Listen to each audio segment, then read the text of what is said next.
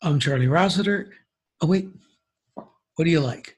Do you want um, Robert or just plain Rusty or Robert, Rusty, Russell? Whatever you want. Um, anything except shithead is fine with me. well, Rusty it is. I only learned your name is Robert like a week ago. Well, you know, I had to be in in Mexico. I had to be Robert because oh. Mexicans they just. I had a Mexican girlfriend, and she was really adamant. She said, "Rusty is not a name for a man." So it's like, okay. Oh, whoa! I never would have thought of that.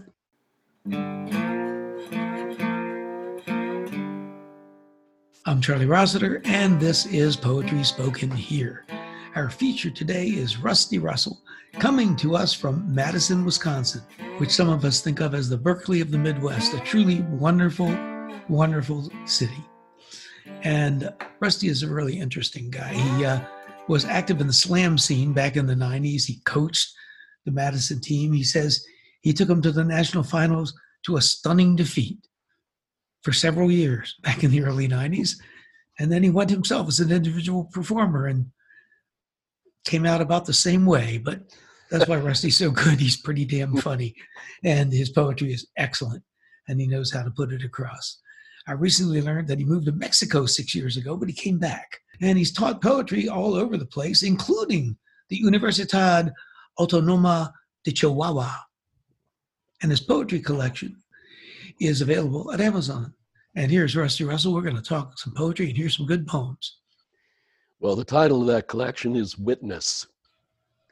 It's a, uh, uh, my parents were Methodist, and I was raised Methodist, and witness, at least in that religion, is a verb.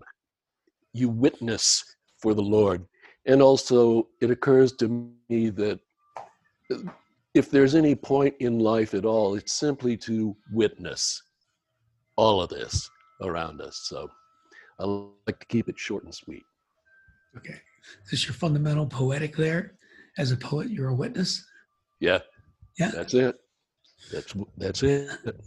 I know you have poems on uh, if I read all of your poetry, I would be better able to uh, know the answer to my coming question. But since I've only read some of it and heard you do readings, do you have any particular, do you think, uh, kind of fixations or thematic things that keep coming back to you uh, when you're writing? Not really. Um, every poem that's worth its salt, at least for me, it feels like a gift. And I don't know where it comes from. It just comes up. And if I sit down and try to write a poem, it's going to suck. Um, it's just got to happen. So I found that what I do over the years, every morning when I wake up, I start writing. I just write anything that comes to mind. I remember dreams, I do rants, whatever. Just keep the words flowing through me like blood. And sooner or later, you reach the poetry. Uh, sometimes much later. right. you know, but nonetheless, if I don't keep writing, it ain't going to come. So but no, I, I do. Uh, you know, there's the persona poems that you've seen, you know, which always go over very well um, in person and in slams because they're accessible. Um, but more lyrical stuff. And um, what I'm going to lead off with here is a, an educational poem for you. Um, but just anything that comes to mind, it happens. Well, let's hear an educational poem and we'll. All right get into the background some more. This is how time works. Every day around one o'clock, time stops. No one notices it but me. The second hand of the clock above the whirlpool bath at the health club, jigging back and forth for what seems like years. The whirlpool boils. The swimmers in the lap pool behind me continue saving their own lives from the pool that couldn't care less. But we all stop aging for that indeterminate stretch between 105 and 106, or some days 107. This is when five year old Brandy Dietz returns from beneath the azaleas beside my parents' porch after slapping jam Poling and making her cry. The smell of first grade, Crayolas, school lunch milk, pencil shavings, and the corridor with the fire drill buzzer on the wall all settles like a hen over the entire gym and the town, and then lifts. The FedEx guy at the front desk of the gym is handing the receptionist his ballpoint pen, and for now, neither of them notice that it's clogged. He's frozen, and I'm six years old. The backs of my parents' heads in the darkened old Pontiac turn to one another as we drive through the night on vacation to Florida. Their whispers and the hum of the tires and shadows pass over me in the back seat. We are never there yet. I don't need to stop at a gas station again. But wait, I remember we left my little brother, Mike, back there at the last one. He wanders out of the men's room sleepily, looks around the empty parking lot. Mosquitoes and giant moths swarm around the streetlight, and he begins to cry. We're pulling farther and farther away. The shadows sweep through the car. I can barely keep my eyes open. My mother slowly opens a thermos of coffee for my mother, for my father, murmurs his name, Bob. The power lines throb past. Where's Mike? But Bob is my name too, and the second hand carries us into 107.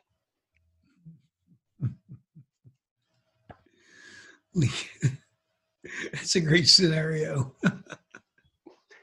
yeah, it actually happened. And my name is Bob, Robert Bob. Yeah, yeah. Yeah, when things are odd like that, I I tend to think there's a good chance that it really happened. like, you don't make this up. Yeah, my parents left my little brother at a, at a truck stop on the highway. yeah, it just happens. but as you said, uh, your job as a poet is to to uh, to witness. I always, always, always like uh, if people ask me how I write poems or what's important for writing poems, I say, well, you have to notice things, and then you have to notice that you noticed. Oh yeah, yeah. Or who was it that said the most important thing is just tell the truth? There you go. I think a lot of people say that. Yeah, a lot of oh. poets, you know. Yeah, Perry Mason, I think, said it first. But oh, there you go. Just like if you want to write poetry, read poetry. Yeah. Hope you're all taking notes, folks. This is basic stuff.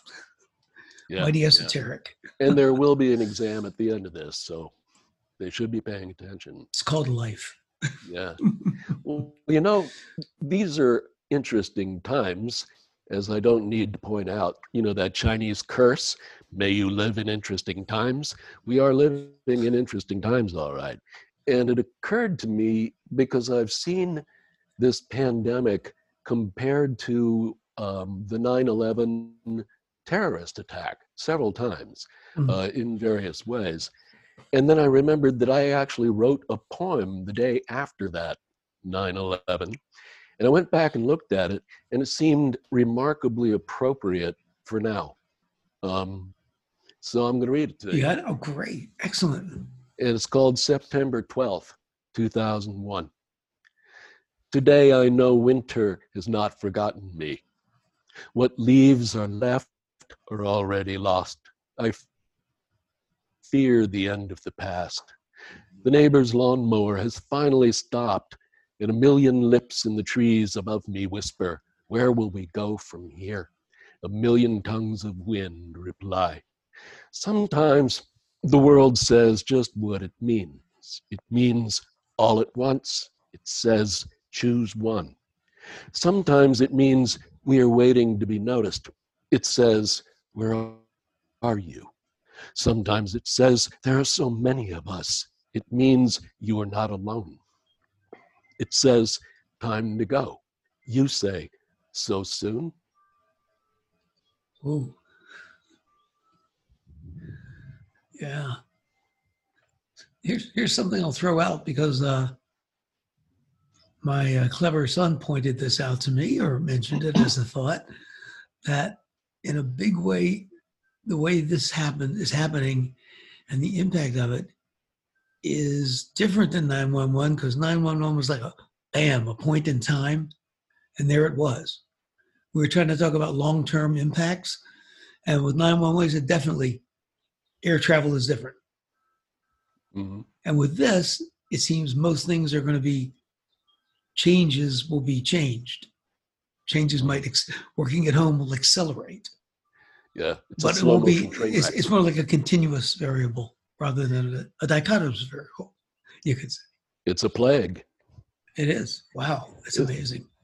It's just your basic old-fashioned plague. What the heck? I mean, what's what's next? It's going to start raining frogs and serpents. Oh, I was going to ask, by the way, before that other poem. Uh, so you do not believe you get up in the morning, you write. You do not believe in writer's block. I take it. Um, You can always write word. I'm saying what I believe is you can always write words. Yeah, well, I can always write words. The thing is, for every poem that I'm more or less satisfied with, there are about a hundred that I am embarrassed to have even written. Um, but you got to go through all of those hundred to get to that one. You know, it's, it's that old Chinese thing the longest journey begins with the first step. So if you don't write the shitty ones, you'll never get to the good ones. Yeah, like panning for gold. Yeah. Getting that little speck out of all the Yeah, except they don't pay off. yeah. well, you won a poetry contest recently, and so that paid Oh, off. true. Yeah. That's true. Way to go. Yeah, it did pay off. It's interesting. Uh, it's the same contest that I won years ago when it first started. And I won it.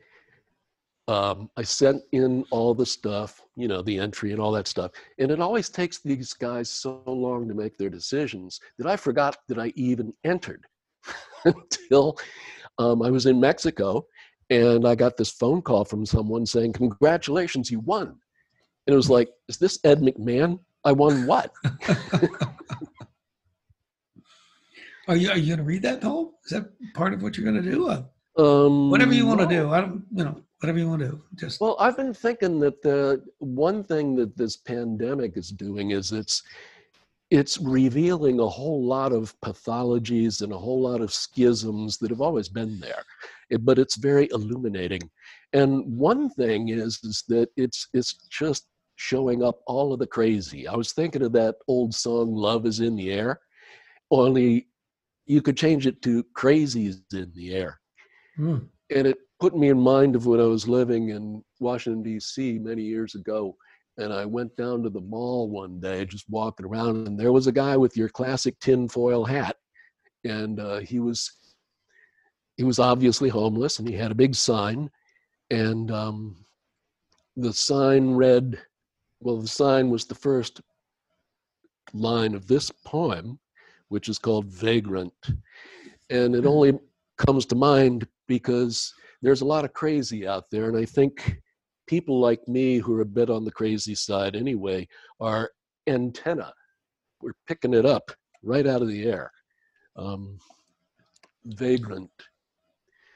73% cannot hear a silent radio but not me. I hear everyone. I spend most of my life outside. It's never silent here. The air is a radio. I have to listen. I know that to see everything, you have to keep moving, not like a target, like a flashlight. I know how to sleep like someone who trusts himself. This is how I learned. A cat stayed with me for a while. He was striped and thin and cold like a broken tiger. He would sleep beside me and listen to my dreams. When they went bad, he would bite me and I'd wake up. I didn't understand at first. He was sparing me. Once I had a dream about my father who was dying, who looked like Abraham Lincoln, only smaller, who looked like me. In this dream, the cat bit me, and I woke up, but he wasn't there. I never saw him again. that's one of those examples of uh, starting with the reality and imaginative uh, whatever happening off of it. I think. Yeah. Yeah, it's fun to surprise yourself, isn't it? Oh yeah. Yeah. Yeah. Don't you love it when a poem tells you something you didn't know? Oh yeah, yeah.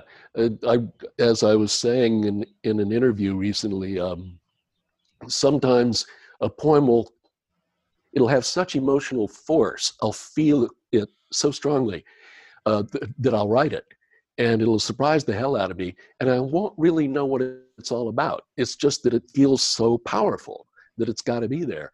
And this happened only recently. Um, a poem that I wrote years ago, which always uh, has moved me for reasons I can't explain.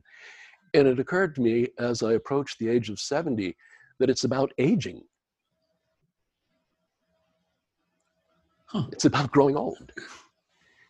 But I had no idea. You had to get older to figure that out. Yeah, exactly. Yeah, yeah, yeah. All right. Yeah, that's really, yeah, that's how poetry works. I think it's, it's just the mystery is people, the mystery of poetry is just so captivating to some of us, we just can't stand it. well, it's such a chaotic thing to be doing. You're using the tools of the basic tool of the intellect, which is language, which is very rational. It's the most rational thing we've got. It has to be structured in order to work. And you're using that to express the non rational aspect of experience. It's almost impossible to do that. And yet, that's what we're doing and it's it's interesting because at least for me poetry is expressing what emotion feels like inside it's one thing to say i feel sad you know well so big deal but it's another thing to use words to express how that feels inside so that somebody else will feel it inside as yeah. well yeah an incredible challenge to, to get it right and to not yeah. say what somebody else said and that unique angle on it and you to express your unique feeling. What the yeah. heck? Let's yeah. go for let's go for crazy. You want some more crazy? Sure. All right. Oh, there's a duck. There's a duck there in the backyard. well, I'm living in an apartment, but I got a little patio here, and there's a duck walking right up to the door. That's a good sign. I'm taking that as a good sign. Yes. Um, this is called U-boats. Um, years ago, there was a a story in the newspaper. It said, The discovery of U boat opens new chapter in war history. And a war historian was quoted as saying, It's a classic story. Everyone wants to be true about U boat men coming ashore. Now, I'd never thought about that before. So I had to go at it. We knew there was danger. We knew they were there in their U boats, those enemy uniforms wrinkling quietly in the stale air they dragged down below. They waited at the bottom of the sea all day, watching swimmers and fishermen through their periscopes. They made plans, they worked radios, they must have played cards, waiting in silence for the end of the day. They would wait for a signal from shore, from a spy, a red and white striped beach umbrella, a hammock, or perhaps just a fire on the beach. They would rise to the surface as slow as a fish, cautious of shadows. Only there were no shadows, just the feeble light of the moon and the stars. They would row ashore in rubber dinghies, life rafts. They would hold their breath until their feet touched land, their big boots sucking at sand and the waves cautioning them, waiting for them, pushing at them, to load their supplies, drop off saboteurs, look around them and remember, and climb back aboard, sink out of sight before daylight. It was rumored they stole things clothes off the line, jams from the cellar, once an entire ham, but that could have been gypsies. Children went missing for days, some say kidnapped, but everyone we knew returned. No one ever saw them, but they watched us play, watched us work, watched us grow old as they sat underwater, whispering to each other in their foreign language, waiting until we had fallen asleep and they could sneak back ashore. Did you do research on that one, or uh, no, or work out of your imagination completely? And old yeah, old war much. movies. Yeah, well, you know, I grew yeah, up. Um, I grew up uh, in Virginia, North Carolina, South Carolina on the East Coast, oh, yeah. and the U-boats would prowl up and down the coast. So those mm. kind of like atmospheric. Yeah, yeah, yeah. You can picture them. That, that's pretty cool. Let me see here. I'm looking at the looking at where we are. I think oh, we have we have time to do another one, so I think we should definitely uh, at least get in another poem. You want one long or one short? Whatever you want to do. I'll write one. Uh, write one. I'll medium read one. No, this is uh, written for my aunt Hattie. Uh, she was a maiden aunt. I don't even know if they use that term any longer. She never married, but she was always very nice to me. And this is called Hattie. There are stories of dead souls who linger among the living to hear what people say about them. Sometimes they don't realize that they've died and they try to catch your attention like a kid with a question in a crowded room. I imagine I hear her voice in the wind some nights, but I can't make out the words. My memory of her is fading into those hazy summer evenings in South Carolina where she grew up, her skin glowing and full as the moon. Sometimes when you're alone in the night, the stars make a sound like a match striking, but that's a trick of light like the sun rainbows she showed me on the wall of the county post office at noon, where she worked as a clerk all of her life the 20s, the 30s, the 40s. Those years of her youth melted there like ice cream in that hot southern light, while the hours at work turned slow as the ceiling fan. Slow as the years of the Depression after their parents died, she became the mother of my mother and never a bride. She fixed my mother breakfast in their empty kitchen when there was nothing left for herself, and the room was sliced open by the sharp smell of chicory, poor man's coffee, that never really reminded anyone of coffee. When evening curled itself around the wound of a single whippoorwill, Voices from the Philco radio in their parlor carried the reassurance of distant announcers and big bands in big cities, static spraying into the distance between her and them, into the distance between her and my mother, still a little girl, together on the darkening sofa. Every night, the glowing dial filled the room with shadows. Is it just an accident that I'm the one who hears her? Was it really just an accident that after raising my mother, she was the one who never got married? She was always the visitor, carrying presents to someone else's child, carrying presents to me, the distance between her and her sister. She got to wear those puzzling hats, put her feet up in our living room, scandalize everyone by drinking beer from the bottle, then be driven back to train stations and waiting rooms and the distant secret of trains heard at night, another voice, another language, indecipherable as a stain on a sheet. Last night, I had the same dream again that all the power goes out, all the electric clocks are wrong, and I'll be late one day because once they start up again, I'll forget to reset them. Everything will seem normal but something would have slipped. In the dream, she has written me a letter, which she never did outside of dreams, but I can't read it. I don't have candles or even a match to strike.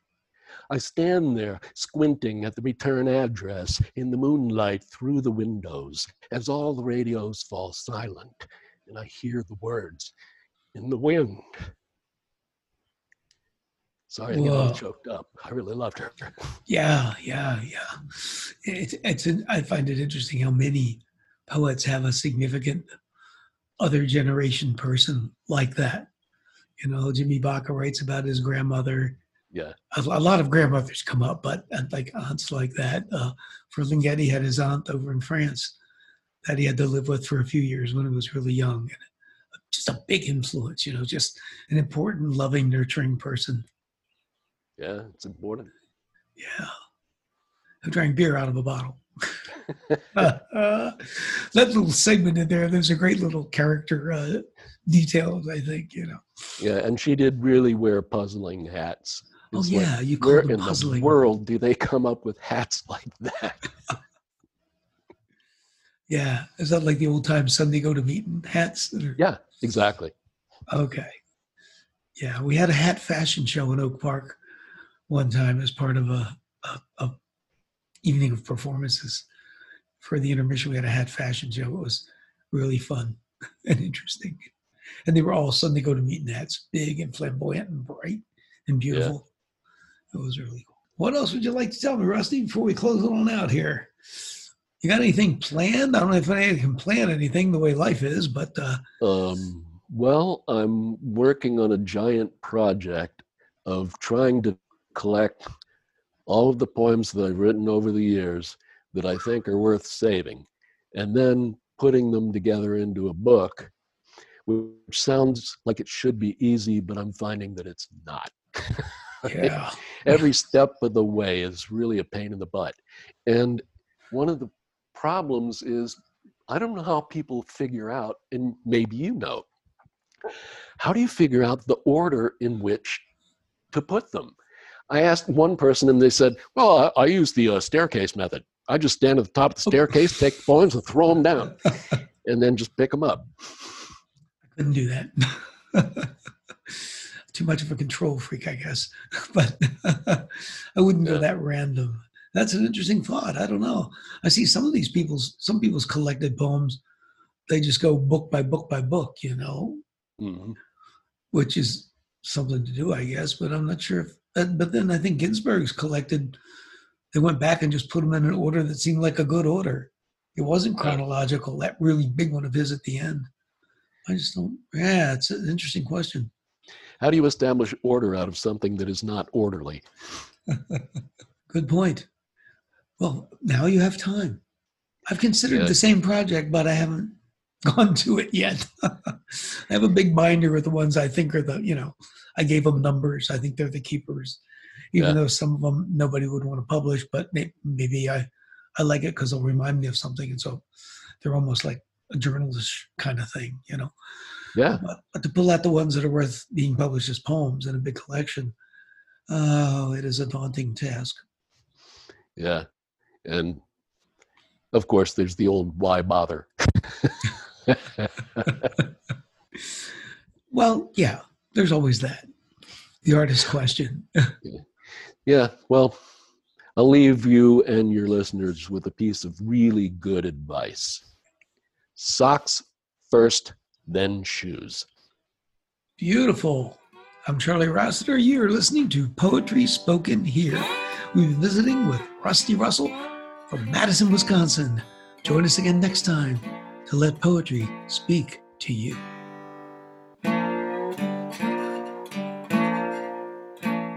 You've been listening to Poetry Spoken Here. I'm Charlie Rossiter, inviting you to join us again next time to let poetry speak to you. Music for today's program was written and performed by Jack Rossiter Munley. And remember, Poetry Spoken Here is more than a podcast. You can like us on Facebook at facebook.com slash poetry spoken here. Follow us on Twitter at twitter.com slash poetry spoken here. For more about today's show and other Poetry Spoken Here podcasts, as well as our blog, just visit our website, poetryspokenhere.com. If you'd like to submit suggestions of poets or topics for future podcasts, you can send to our email address, poetryspokenhere at gmail.com.